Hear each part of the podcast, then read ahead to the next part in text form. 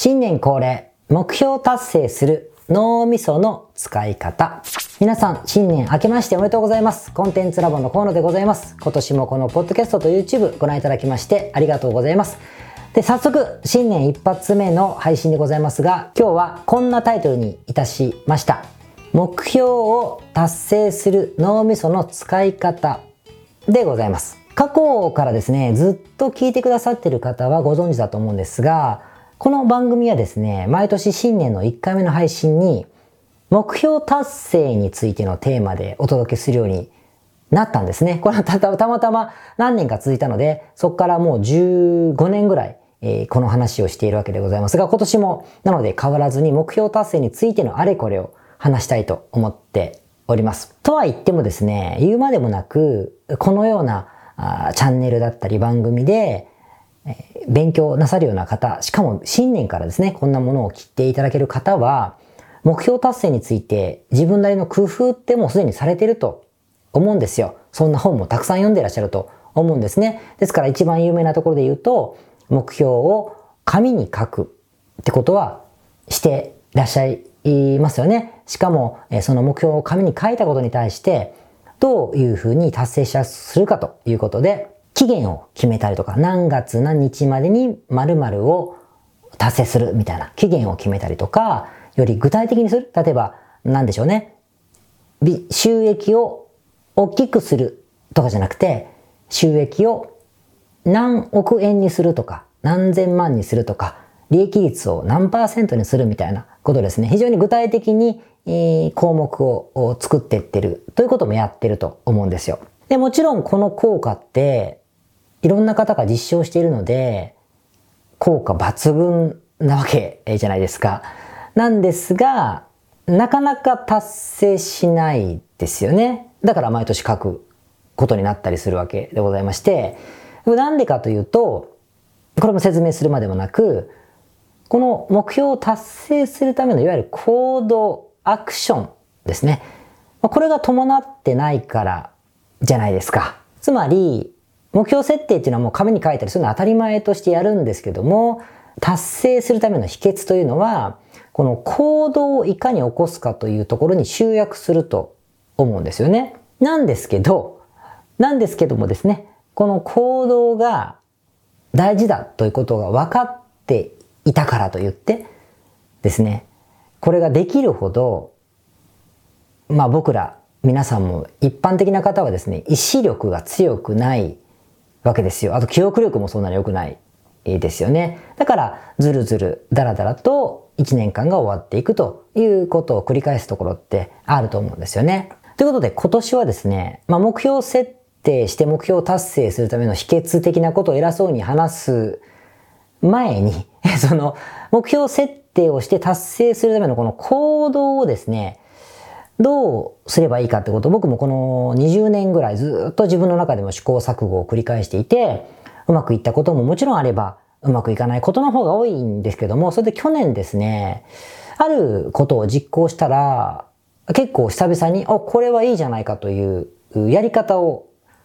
思いついたんですよ。なので、今年の正月はですね、この目標設定をするために、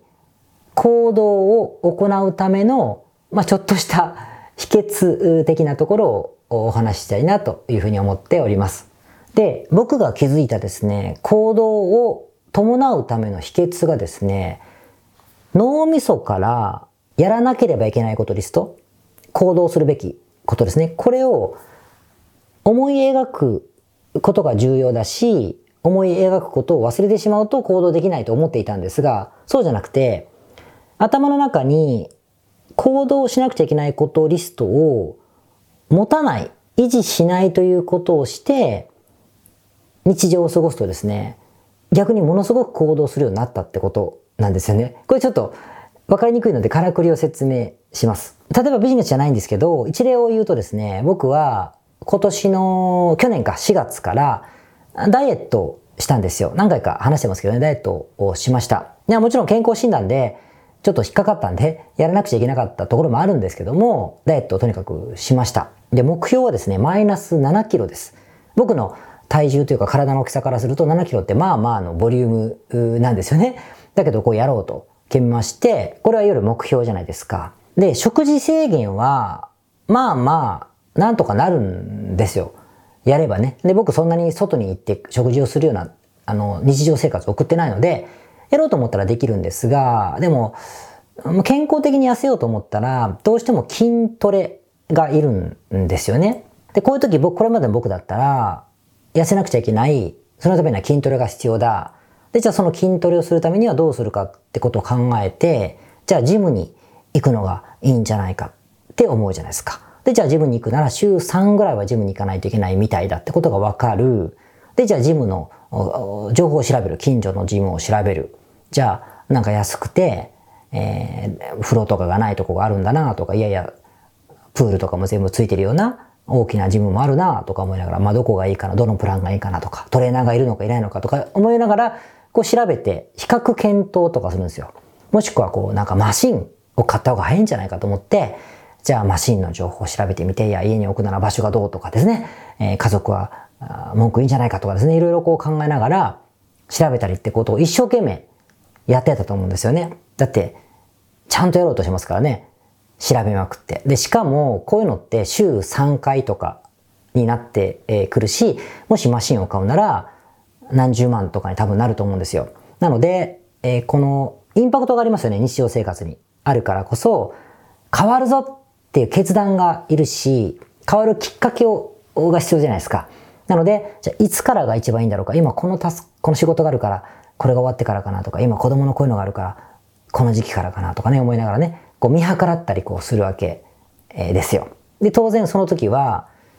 ジムに行かなきゃいけない、もしくは筋トレしなきゃいけないというふうに頭ではずっと思ってるんです。真面目ですから。思っているんですよね。ずっと引っかかりがある状況ですね。だけど、このずっと引っかかった状況で、なおかつ時期を見計らう。そして比較検討するということをするから、当然この行動をしなければいけない状況ってこう引っ張るんですよね、結構。引っ張ると。で、いつしかこれを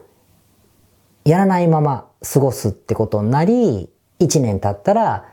まあダイエットも始まってないってことって、これまではよくあったんですよね。もしくは筋トレをしてないとか、食事制限だけをしてリバウンドしてるとかってことが結構あったんですよ。でも、これってよくよく考えたら無理があるじゃないですか。冒頭で言った通り。だってジムに週3日行くなんて、めちゃくちゃ日常生活にインパクトがあると思うんですよね。なので、これをやろうと思う、やり始める日を迎えるまでに1年ぐらい経つって、ガチャガチャと日常生活を送ってる人だと余裕であると思いませんか？ですよね。で、何よりも、すごくインパクトがある変化なので、意志力が結構いると思うんですよね。意志の力がですよ。で、しかも、そんなに意志力を発揮するほどは、えー、危機感がないことなんですよね。だって痩せなくても、医者にもう君はダメだよとは言われていないので、痩せなかったら重大なことが起こるほどでもないわけですよ。だからこれ無理だなと。無理をがあることばっかりやろうとしてるなっていうふうに思ったんですね。もちろん全てのことがそうです、過去は。だし、これまで行動に移してきたことは意志力を発揮して移してきたんですよ。来たんだけれども、こういうのって多分、こう、カスタネットみたいに、やった、挫折、挫折、やった、挫折、挫折、挫折、やった、保留、保留、保留、保留、やった、みたいに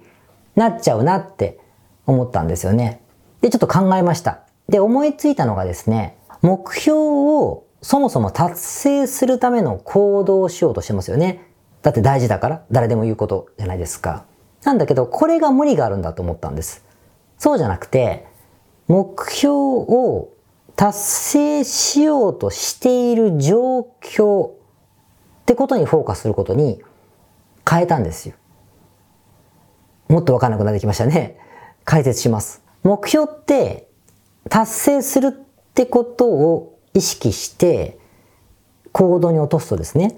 目標達成って当然期限も区切ってるから、例えば3ヶ月後とか1年後とかって区切るので、こっから逆算した行動をアイデアで出すとですね、どうしても過激なものになりがちなんですよ。過激。つまり今の日常生活を思いっきり変えるとか、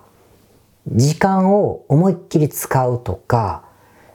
なんでしょうね。そういうことになるわけじゃないですか。お金をたくさん使うかもしれませんね。とにかく大きな変化をしようとするわけですよね。毎日ジムに通ってうーんってやるぞとか、もうジムに行くだけでも2、3時間使うからね。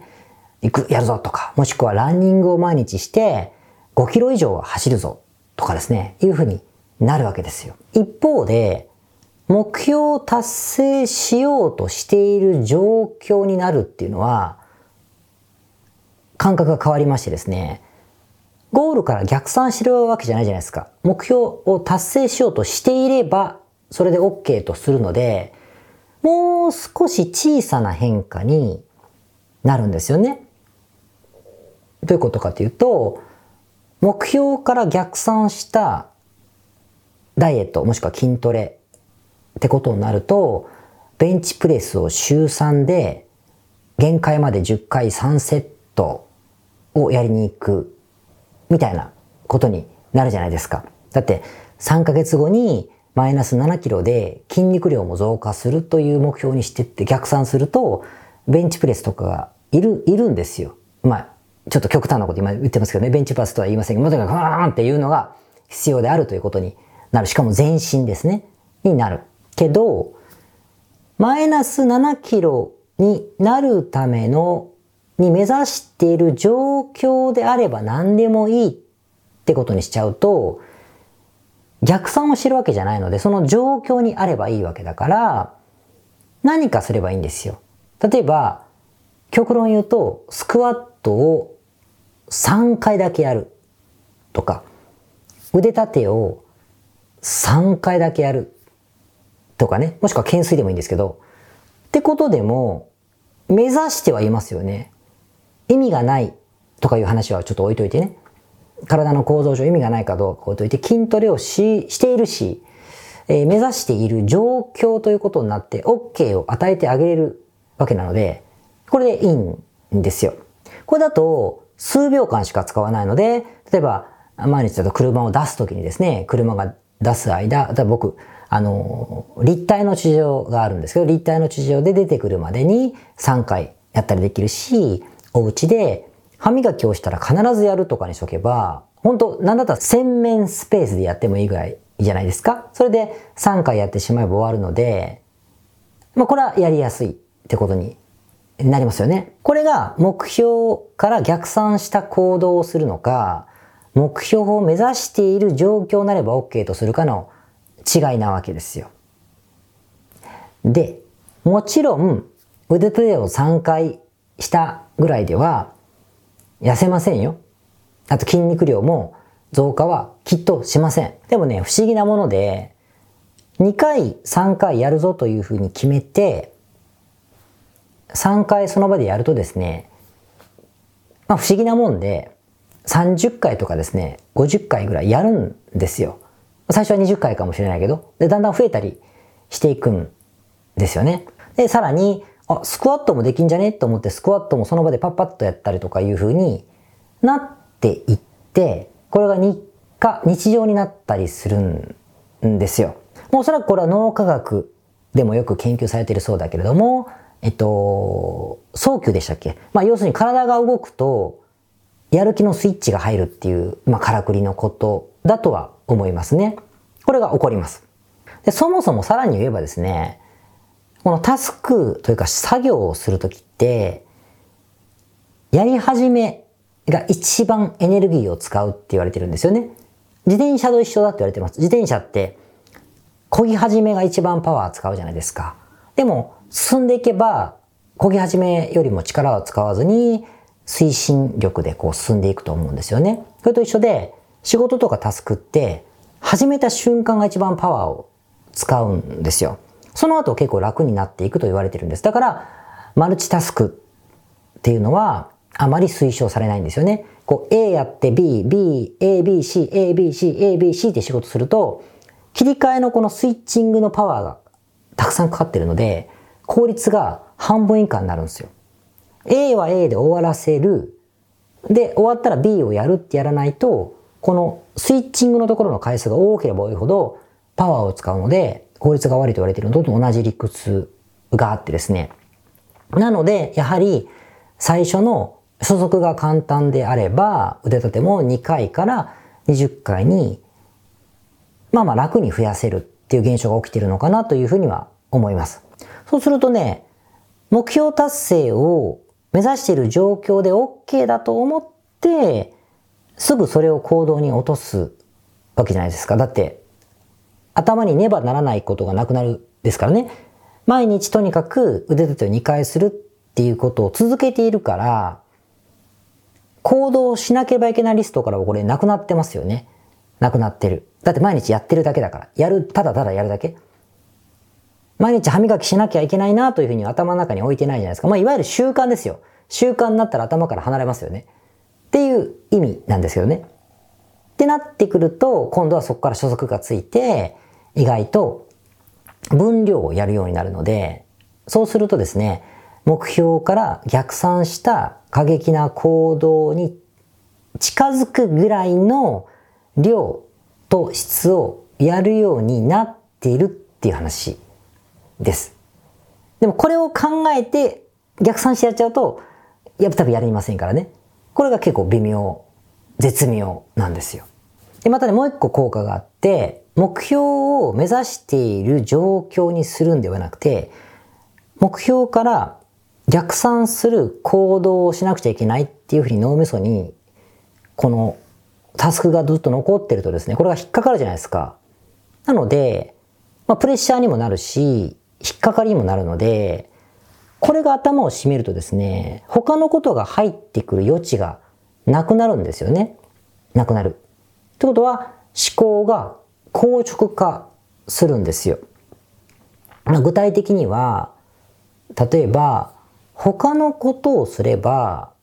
自分の目標はもっと楽に達成するかもしれないというアイディアすら、今やろうとしてる行動が残っちゃってるから、これ、これをやればいいんだと思い込んでるので、他のもっといいアイデアが入る余地がなくなっちゃうんですよね。まあ、視野が、視野が狭くなるとも言いますけどね。さらに言うと、このやらなきゃいけないことが頭にあって、それやってないっていう認識をずっと自分で持つじゃないですか。お前はやってない、お前はやってない、お前はやってないってことなので、これ意外とね、自己肯定感が下がると思うんですよ。ああ、自分はできない人なんだなって。いや、本当はみんなできないですよ。スーパーマンみたいな人以外は。一部いますよ。俺やるけどなって人言うけど、そういう人、そういう人はそういう人じゃないですか。みんなできないんですよ。なんで、いいと思うんだけど、でもやっぱ自分、みんな、みんな真面目じゃないですか。なので、ああ、自分はできない人なんだなというふうにですね、自己肯定感が下がるんです。そうすると、まあやっぱり、いいことないですよね。いろんな意味でパフォーマンスも下がるので。ってことあるし、さらにそれをやらなきゃいけないと思ってるから、他にもっといい方法があってもそのアイディアを受け入れるような、うん、柔軟さが失われる。僕は少なくともそう、そうですね。のもあります。さらにもうちょっとネガティブなことを言うと、その、やらなきゃいけないことを思いついているから、この行動さえすれば大丈夫って思っちゃうんですよ。これさえれば OK だっていう甘えにもなるというか、他にももっとたくさん試行錯誤したりとか、する必要があるのに、いつしかや、やらないことがここにあるから、これさえやれば OK だっていうふうに、思考が変わっちゃうんですよね。ビジネスと一緒ですよ。新しいアイデアがあった時に、そのアイデアをなかなか実行しないと、そのアイデアが素晴らしいものだと思い込むような癖があってね、あって、これを先にやらなきゃって思ってたはずなのに、これさえやれば100点だって思うようになることと同じでしてですね、これもあんまりいいことないじゃないですか。一方で、腕立てを毎日 3, 3回やれば OK だという、目指してる状況になるということを目指してちっちゃくやったら、意外とね、このタスクが頭からなくなるんで、あ、俺やってる、俺やってるもんってなるんですよ。私やっていますから目指してますからってなるから、自己肯定感が意外と上がる、上がる。目指してる自分になるから。例えば、皆さんには、あの、不要かもしれないけれども、英語を勉強したいときに、単語を1500覚えるぞって、ふーんって鼻息を荒くするんじゃなくて、1日3つ単語見てますけどってなれば、英語勉強してますよってななるんですよね。なると、結構、あ、や、やってるよ、私ってことで、結構、まあ、自分を認めてあげれるので、これも頭が柔軟になるかなっていうふうに思いますね。何よりね、やっぱり頭から重しが外れてるので、あ、この目標って本当はあんまりいいか目指さなくてもと思ったりもするし、あと別の方法があればすぐにそれをやめちゃってですね、また別のちっちゃなことから始めたりっていうふうにこう、動きが本当にですね、活発になる効果があって、そうすると結果的にいろんなことが複利で作用して、その目標的なものに到達するのが、まあ、結果早くなるんじゃないかなというふうに思ったって話なんです。で、僕、これを去年の春からですね、ダイエットの時からですね、本当に、をきっかけに、これをね、やったんですよ。やり始めてから、少なくてもやれることの幅と量が増えました。自分のキャパが増えた気がするんですよね。で、まあ一個だけ言うなら、少なくても痩せることができましたし、まあそんなリバウンドもしてないことを考えると、良かったんじゃないかなというふうに思っています。で、ビジネスにおいてでも効果がありました。例えば業績を5倍にするぞって自分が決めたとしたときに、この 5, 5倍にするときに逆算した行動だと、ボリューム多すぎてやっぱ押しつぶされそうになるんですよ。日常の僕もビジネスがあるので。ただ、小さなことからやる。つまり5倍にすることを目指している状況の何かをやればですね、やっぱ気持ちも楽になりましたし、アイディアがですね、やっぱ増えたなって自分で思うんですよ。とてもいい感じです。で、ここまで話すと、まあ、よくある目標達成術の中でいうところの小さなことから始めましょうっていうアドバイスだったりとか、習慣化が人生を変えるよっていうね、有名な話に行き着くから、それをお前言ってんじゃんって話になると思うんです。でもちろんそれを言ってますよ。言って、言ってます。言い方を変えて。だけど僕にとってこの二つのことより習慣化が大事ってこととか、小さなことから始めれば加速するってことよりも何よりもですね、もっと大事だと思ったのは、とにかくね、この脳みそがクリアになることだったんです。あれをやらなければいけない、やらなければいけないということを思ってることが、まあ、効率をめちゃくちゃ下げてるなというか、自己肯定感も下がるし、アイデアの幅も狭まるし、頭も硬いし、キャパも少なくなるし、速度も落ちるしというね、いいこと一個もないなってことが、この頭から消すことでね、気づけました。これがね、一番大きかったあですね。意外とね、習慣化が大事っていう教えだったりとか、小さなことから始めてくださいとか、まあ、ご褒美あげてくださいとかいろんな、な、なんだろうな、目標達成術みたいなものたくさんあって、僕もたくさん読みふけってきた口なんですけれども、でも脳みそをすっきりすることの効果効能をこんなに深く考えたことがなかったんでですね、これ去年の結構大きな気づきだったなって思っています。もちろん実践済みの方にはね、釈迦に説法だったかもしれませんけれども、僕はすごくこれが効果があったので、今年の初めはこれをシェアしたかったなというふうに思いました。もしですね、あなたもですね、目標達成にちょっと変化をつけたいなと思っているならですね、この脳みそをきれいにする作戦、目指している状況になる作戦をですね、ぜひ実行していただければなというふうに思っております。それでは今年もどうぞよろしくお願いします。はい。それでは、今年初めの雑談でございまして、皆様、改めまして、明けましておめでとうございます。今年もですね、この配信ではビジネスについて、もしくは人生について、少しでも役に立てそうなことを配信していきたいなというふうに思っておりますので、変わらずご愛顧をよろしくお願いいたします。ということで、あの、正月でございましてですね、この収録、1月2日にしております。まあ、といってもね、地震が早速元旦にございましてですね、いろいろ心配なことも、えー、ございますし、僕のクライアントさんのですね、えー、方々も、北陸だったりねあのエリアにいらっしゃる方もいらっしゃるので結構心配でございますがとはいえ、まあ、今年も始まりましたで僕の正月というと普通に仕事をしております。お餅とかはもちろん食べましたしね。あのおせちをいただいたりもしましたけども普通に仕事をしておりましてですね。なんでかというと別にカッコつけてね正月だから努力しないといけないんだと思ってるわけではなくて癖なんですよね。なんでかというと会社員の頃から僕コールセンター系の仕事を結構長くやっていたので休みがないんですよそもそもねああいうとこって。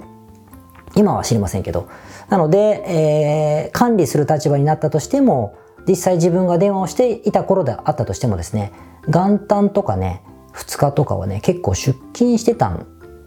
んですよ。だから普通に出勤して普通にコンビニ飯を食ってっていう時代が結構長かったのであんまり正月はよし休みだっていう感覚がなくなっちゃったのかなっていうふうに改めて思いましたね。まあ、今年は別に休もうと思って休めるんですけども、あのー、まあ、子供のいろいろ受験もございましてですね、それで、あのー、みんな勉強してますから、あのー、どっか行くわけでもないので、まあ、自分もちゃんと仕事しようと思ったっていうのも、まあ、ありますね。なんですけど、やっぱりでも正月はね、休まなくてもいいんですが、寒いのは嫌っすね。今日とか結構寒いんですけども、もうちょっとできれば暖かいところで迎えたいなっていうのはあります。仕事はしててもいいんですけど。で、前ですね、子供がまだ小さかった頃は、まだ小さかった頃は、ハワイにですね、冬の間滞在して、正月をハワイで迎えるってこともやってたんですよ、結構無理して。で、あの頃はね、やっぱ良かったっすね。あの頃は良かったって言うと、廊下の第一歩らしいけど、そういう意味じゃなくて、良かったですよ。やっぱ暖かいし。だからね、こう、時間が少し経って、また生活環境が変わってくれば、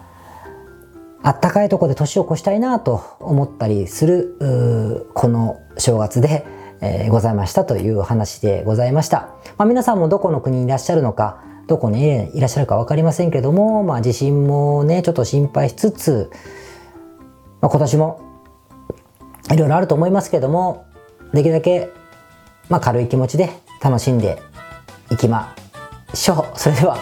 改めまして今年もよろしくお願いいたします。皆さんこんにちは。コンテンツラボの河野と申します。この YouTube チャンネルをご覧いただきましてありがとうございます。え普段は在住の起業家の皆さんにインターネットを使ったビジネスのサポートをさせていただいております。これまで、え約3000人の方々のビジネスのサポートを行い、すべてのクライアントさんの売上総額は300億を超えているぐらいだと思います。えこのチャンネルではそんな経験をもとにインターネットビジネスもしくはインターネットを使った起業について、え詳しく役に立つ情報をお送りするように心がけております。海外においての事例もとても豊富に含んでいますので、日本の方にも適用できることがとっても多いと思っております。ぜひチャンネル登録をして配信をご覧になってみてください。起業したい人にとって最大の失敗は起業しないこと。起業したいと思って3年以上経過した方へ。もし、あなたが起業したいと思っているけど、長い間実行できていないとしたら、最大のリスクをすでに犯していると思った方がいいかもしれません。とはいえ、無理もありません。きっとこんなことで悩んでいるのだと思うんです。何をするかアイデアが浮かばない。アイデアはあるけどしっくりこない。何から始めればいいかさっぱりわからない。正直なことを言えば絶対に成功するものだけ選びたい。一発で成功させたい。こんな邪念もありますよね。いくら何回もチャレンジしろ。ビジネスは一生休杯だ。なんて言われても本心ではそこまでやる気が出ないと思います。もちろんビジネスはやってみなければ分かりません。しかもすぐに試せるビジネスモデルや集客メソッドも無数に存在します。でもだからといって思いつきで全部試すのは不可能です。時間も資金も限られてる私たちにとっては物理的にも感情的にも不可能なのです。結果いいアイデアがあればいつかは起業する。という思考に至りこれだ。と思えるアイデア。そんなものを探し続けてすでに3年経過してしまった。こんなことが至る所で起きています。巷の企業スクールやサロンでも事業選定の講座がありますしこれが今儲かるビジネスモデルだからこれをやれと教えてくれたりもします。でも売る商材やサービスは自分で探せという結論になっていて結局迷子のままになったりビジネスや商材が最初から決められていてこれは自分に合っているのだろうかという疑問符がついたままになりがちです。結果いつまでたっても起業しないというリスクを抱えてる人が量産されているのが実情です。そんな時何をすればいいかが無数のアイデアから選べる。商材が押し付けじゃなくて自分らしく調整できる。そのアイデアは事例根拠のある成功率の高いものになっている。アイデアをビジネス化するために具体的に何をどのように進めればよいかがわかる。しかも海外在住者に特化している。こういう情報や知恵サポートがあると便利だと思いませんか？私たちコンテンツラボはこれまで15年以上海外在住者で初めてビジネスをする方にその人に合ったビジネス選定から立ち上げ